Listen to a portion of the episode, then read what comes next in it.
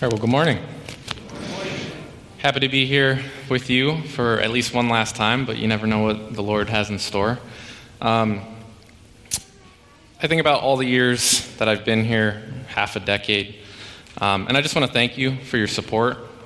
Thank you for the people that have served alongside me during this time, whether it was youth group, Sunday school, VBS, or different various capacities.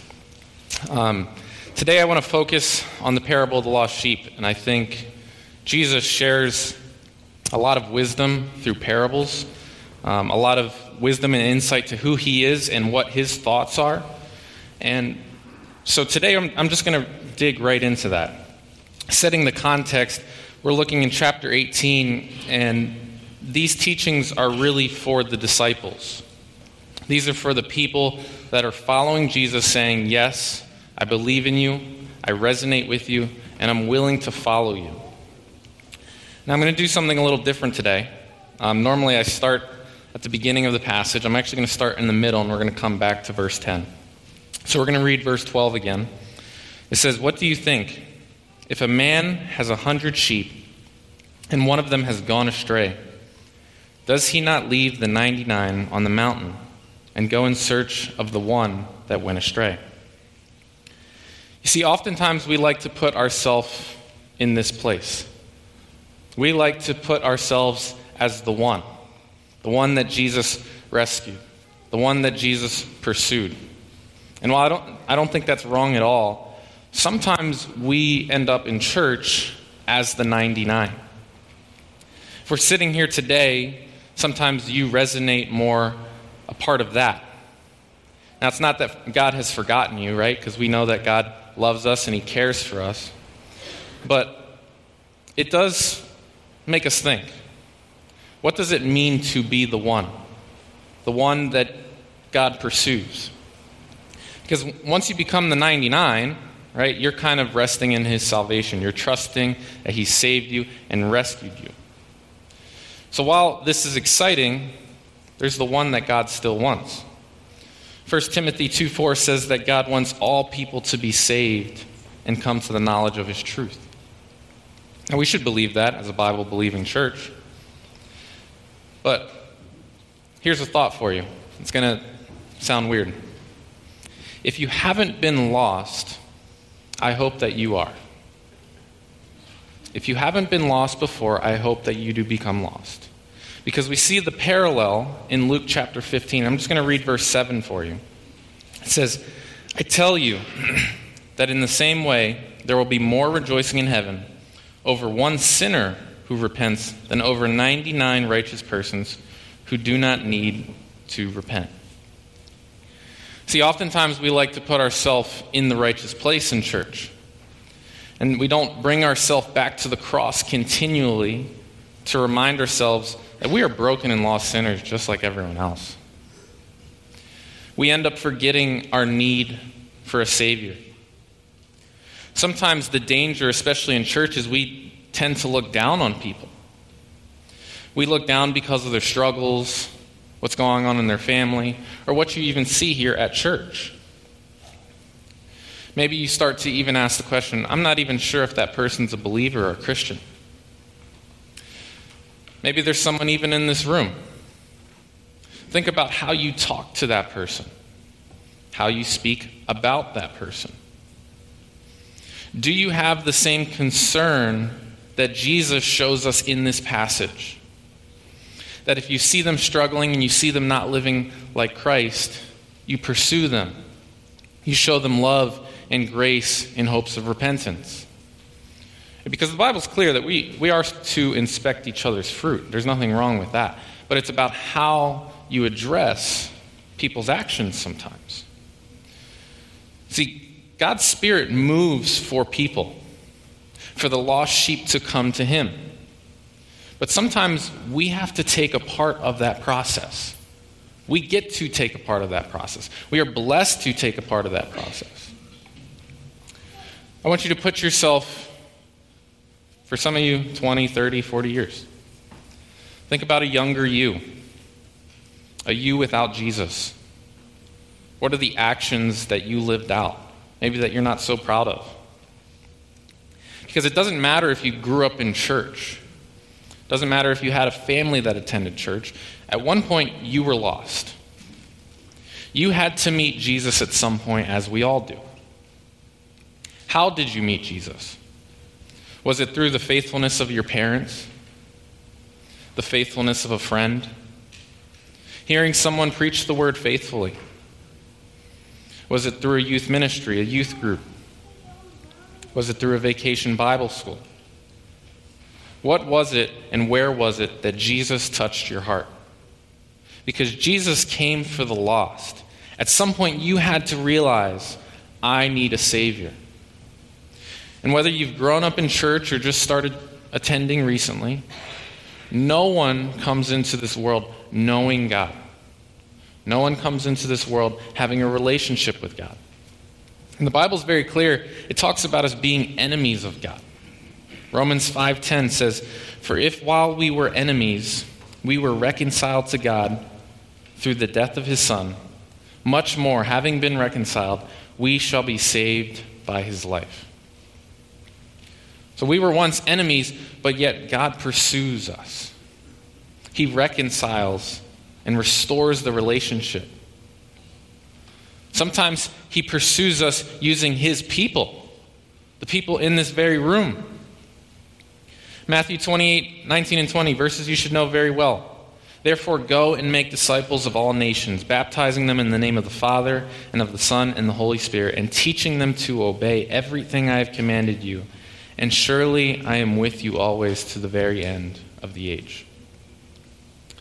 So, my first question for you today is how are you allowing God to use you to reach the lost sheep? How are you taking a part of that process? Are you being like our great shepherd? How can I reach that one lost sheep that I might see? Now, now let's take that one step further. Who is a young person that you can reach? See, oftentimes we get older and we disconnect from our teen and children, childhood years. So much so that we don't remember what it's like to be a teenager or a child. We get scared. We become fearful of people not like us or not in our age demographic. Verse 10, so going back to verse 10, it says, See that you do not despise one of these little ones. That language of despise, right? We are not to be a stumbling block for the younger generation. I'll give you some examples. So, adults, I got a bunch of teenagers sitting up here. Do you know their names? Do you know their passions? Do you know what makes them tick? Do you take an effort to know the details about their lives? Because church is more than coming and attending here on a Sunday. Church is a place to grow in knowledge and wisdom and faith, learn about our Savior, take, take care of each other's needs, but first and foremost, our spiritual needs. We all have spiritual needs. Church is a place to apply our knowledge and put it into action. Church, how are you involved in ministering to our children? And while we're all sitting here listening to this message, right? There are young kids in children's church. Do you take part in knowing those kids? Reaching those kids? Because many of them are lost sheep. They have yet to meet and experience Jesus. High schoolers, do you take an effort to know the middle schoolers? You're the closest age bracket to them, right? You most recently know what it's like to be a middle schooler in the year 2023. Oftentimes we become scared or annoyed of the younger generation. Or again, as Jesus puts it, despising. And we're supposed to look different as the church. Now, it's fair to see that this passage is talking about children. And oftentimes, children can give us a different perspective, a humbler thought process behind things, because children and teenagers are both subject to adult supervision. They need adult provision, their needs of food, housing, and teaching. They have to live by faith every day, but they don't always realize it. Just assume that food is going to be there. They assume, assume that there's going to be a shelter over their head. They have things to remind us of, of what faith looks like. And sometimes, as we get older, we end up with the attitude of Cain in Genesis 4. And we know that Cain murdered his brother. When God came to him and said, Where's your brother? He says, What am I, my brother's keeper? Am I supposed to be the one attending and taking care of him? Well, the answer to that for us as believers is yes. We are to be attentive to our brothers and sisters. We are supposed to be looking out for their needs and their spiritual needs. You are to keep watch over them and guide them. The Bible has a lot to say on the younger generation. Pastor Mitch talked about Mary last week. Now, she was likely anywhere from 12 to 16 years old when she gave birth. Here is a godly young lady that the Bible talks about who God chose to use. But I'm sure there was a heavy investment from godly people in her life to help her be the woman of faith that she was. Now, we also see other places in the Bible. Deuteronomy 29, and I'm not going to read these verses, but if you want to on your own, 10, uh, verses 10 to 12. It's the first time that Moses spoke to Israel. And Moses not only had men, elders, officials, and wives, but also children. The children were to be brought in to know of this hope of entering the covenant uh, with God. Nehemiah chapter 8 is another example. Verses 2 and 3, you can read them on your own. Ezra read aloud the book of the law for the entire community who was able to understand. Now, in chapter 8, we can assume that this also included children and younger people. But by chapter 12, we see that children also rejoice. And I'm actually going to read this one. So this is chapter 12, verse 43. It says, And on that day they offered great sacrifices, rejoicing because God had given them great joy. The women and children also rejoiced. The sound of rejoicing in Jerusalem could be heard far away. You see, in just these two examples, we see the importance to include and walk alongside our younger generation. We, as the church, have often become too comfortable allowing society to raise our kids. Whether it's schooling, public schooling, TikTok, TV, while often failing to teach and walk with our next generation from a spiritual sense. Now, while I was studying for this, I realized that one in five teens don't have an adult that they can trust. That was from the year 2021. Now, I'd imagine even less teens have a strong Christian adult that they can trust for spiritual matters. Because of that, we leave the next generation to their own devices or the culture's devices. And then we wonder why the next generation is walking away from Christianity. So I have a chart that I'm going to show you. Um, should be on the screen. So the world is a much different place. 1972, 90% of Americans would say that they were Christian. By 2020, it was 64%. Now, mind you, I think I shared this in one of my previous sermons. In 2020, church attendance had dropped under 50%. So we're seeing a decline in people that are resonating with Christ. Now, whether that's the culture, immigration, I'll let you be the decider of that. But there's a lot of lost sheep out there, which presents us an opportunity but as you're seeing, the next generation is becoming less and less Christian. Now, I want to be clear our goal is not to get younger people involved in a religion, but it is to get them walking in a relationship with our Savior. But for them to do that, it's much more than showing them just the religious law. Because our culture tells us what's right and wrong, whether they're right or wrong. It's about showing them the nature and love of Jesus. So, my next question for you is How am I showing the nature and love of Jesus to those around me? Do people see that in your life? We need Jesus to our next generation as much as our own generation. We need to show Christ's love the way Christ shows it by leaving the 99 and going after the one, showing we love the one just as much as the 99. You see, we're not only to instruct the next generation and tell them what to do, we're supposed to show them the same care and compassion that Jesus shows us. How is anyone supposed to know Jesus if you just tell them what to do? I'm going to look at verse 11. If you're following in the Pew Bibles or ESV, there's actually no verse 11. It skips, it goes from 10 to 12. That's because um, many of the, the other translations actually take verse 11 out of Luke chapter 9, or 19, verse 10. It says, For the Son of Man came to seek and save the lost. So you're seeing some parallels here. And for many young people, younger people, they're having a hard time discerning what's true. There's so many facts that are thrown at them on a daily basis, right? That even it trips up many adults. We have a hard time knowing what's true. But I'll tell you this teenagers know what's real.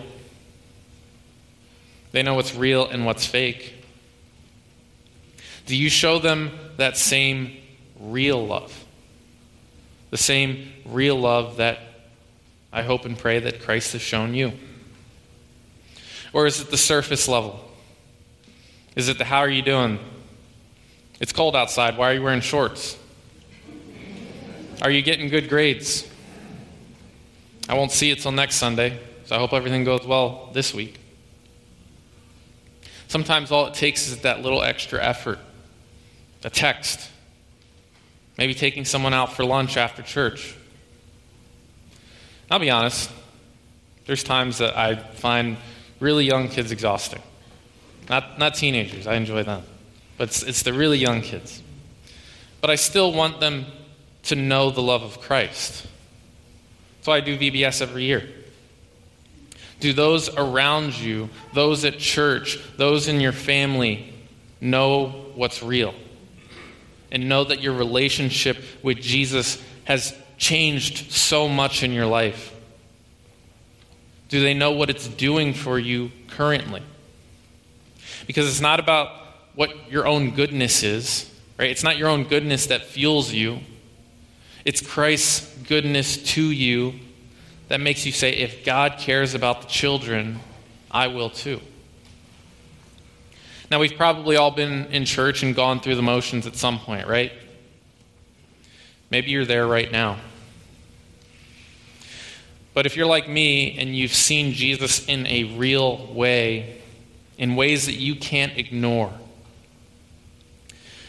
even if you don't feel his presence as strong as other times, you know that he is very evident even still when he's still quiet. You also might know famous verses like Psalm 34:18, "The Lord is near to the brokenhearted and saves those crushed in spirit." Now, sometimes those going through the roughest times and the hardest times are the ones that you see acting out the most. And yet they're the closest to experiencing God's love. Sometimes they don't even know it. Oftentimes we look at kids misbehaving in church as disobedience or disrespect. But it could be that the heartbreaks of life are hitting them differently at that time. I'll give you some examples that many have faced even in my time here self image and self worth, divorce, breakups, loss of a loved one, broken homes, sickness, loneliness, drug addictions and experimentations, abandonment, and so much more. You see, you can't reach the lost if you don't know why they're lost in the first place. I'm going to say that again. You can't reach the lost if you don't know why they're lost in the first place. The way you know if they're lost is to be intentional about being involved in their lives, being involved in each other's lives. We should be showing the same love and the same pursuit that Jesus has shown us so that we can be good disciples of Him. Remember, this passage is written to the disciples, the followers of Jesus. Ask yourself these questions What has allowed people to go astray? Maybe what caused you to go astray? What has challenged your faith at different points in your life? If we allow people just to walk out of our lives as the church, we're no different from the rest of the world. When you see someone, when you see someone younger, pursue them, take notice of them, take time to talk to them, take time to get to know them. Again, we should see the same pursuit in Christians that we've seen for Christ with us. Verse 13 says, And if he finds it truly, I say to you, he rejoices over it more than over the 99 that never went astray. You see, God seems to care more about the lost one than the one already under his care. Those that are never lost don't see the need for a Savior. Now, you can be a part of that pursuit in helping reach the lost sheep because you were once that lost sheep. You know what it felt like. Or you can miss the opportunity. But if you understand God's love for, for us, it should make you want to have a desire to be a part of that. Do you rejoice in the 99 well behaved? Or do you rejoice in the one that feels the need for a Savior? Because at that point, right, when the sheep returns, it's truly the shepherds. They now see the need for a Savior. Go on to verse 14. So it is not the will of my Father who is in heaven that one of these little ones should perish. So it's not the will that anyone should be lost.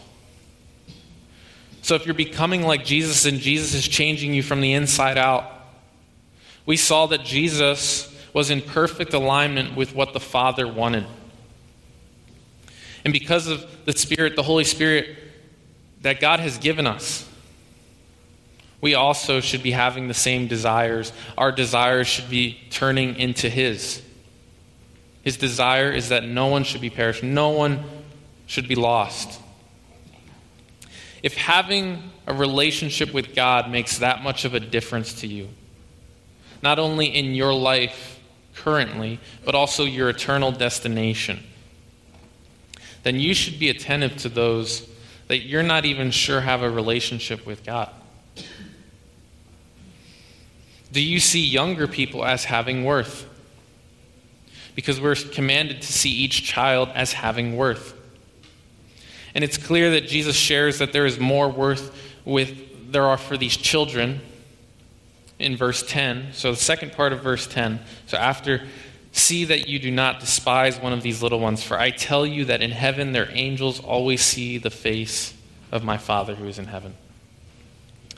So this is a tougher verse, and as I was studying and, and, and digging into the scripture, um, it kind of brought me to Hebrews chapter 1, verse 14, and it says, Are they not all ministering spirits sent out to serve for the sake of those who are to inherit salvation? This is really talking about how God, God sends angels to children. He could, right? When Jesus was on the cross, he could have sent angel armies down to rescue him, but he didn't if we get to take part in being the means to some of those salvations, why don't we take advantage of it? Not to think any less of someone because they're immature or they're strange or they don't speak like me or they're not in my age bracket or they don't speak like a Christian yet. Now, I want to give you a different lens to look through. Not only should we be looking out for those that are younger, but we should be looking out for the spiritual infants.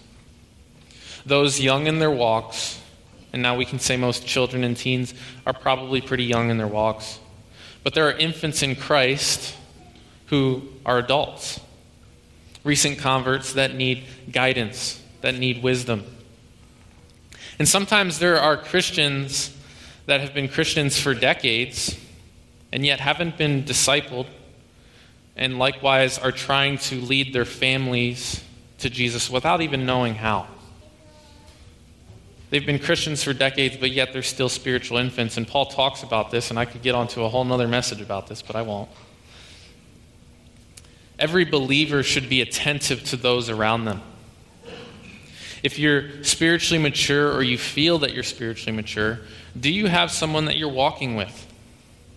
Someone that you're mentoring, someone that you're leading because we are called to lead. Now, it might not be in the capacity of an entire ministry, but maybe it's just one person. How different would the whole church, the global church, look if every believer took one person to mentor? And if you're scared, maybe that's because of a lack of knowledge. Maybe that's the call for you to reach out and be discipled. If God cares so much about the children, how much more does He care about yourself? Your own mentoring, or mentoring the next generation, reaching the children? How much does He care about your own personal growth? You see, because if we act like the world, teens and children tend to be scared of adults or annoyed by adults, and, and vice versa, right? The adults and the, and the older generation tend to be annoyed by teens and children, or they're scared of them. But teens and children can remind us of what childlike faith is supposed to be. Thinking about the infinite possibilities of what God can do, where the more mature, mature believers can guide us to experience and wisdom and scripture and how that plays out in life. See, because we're all called to be children of God. Every single one of us. This chapter has a lot to do with childlike faith. What does it mean to be a follower of Jesus? Well, we're called to have childlike faith. Have this idea and this experience that God can do anything. Children also ask questions, they seek knowledge, right? We're always amazed at how much young people absorb information, right? It's much easier for a, a child to learn a second language than an older person. Is that your attitude with your spiritual walk? Are you asking questions? Are you seeking knowledge? Are you soaking up the Word of God? Through children, we also see innocence, right? But we also see sometimes children are a little bit naive. As an older believer, are you helping guide those younger from pitfalls? Maybe the pitfalls that you walk through. As a younger believer, are you seeking wisdom? And to our disciples, which were the ones that this passage was written to, this is the question I'm going to leave you with. Does your care match our shepherd's attitude about the lost sheep? Let's pray. Father, I just I thank you that even though we were once lost sheep, you give us opportunities. You give us opportunities to love people in a new way to walk with people in a new way. God, I, I thank you that Satan will not prevail against your church. I'm thankful that there is so much hope for eternity through you. I thank you that you are the great shepherd, the one that gets to lead us, and you have pursued us even when we were lost. God, I pray that we can match your love, that we can walk as you walked and seek to shepherd those under us. I pray that we show the same love and care that you show. I pray that for anyone here that hasn't experienced it, I just pray that they can experience your love and the difference that makes in life, but also the hope for eternity. God, I thank you that you use sinful and imperfect people to lead others to you. God, and I just thank you for your word. I thank you that it offers hope, it offers wisdom and guidance. I pray this in Christ's name. Amen.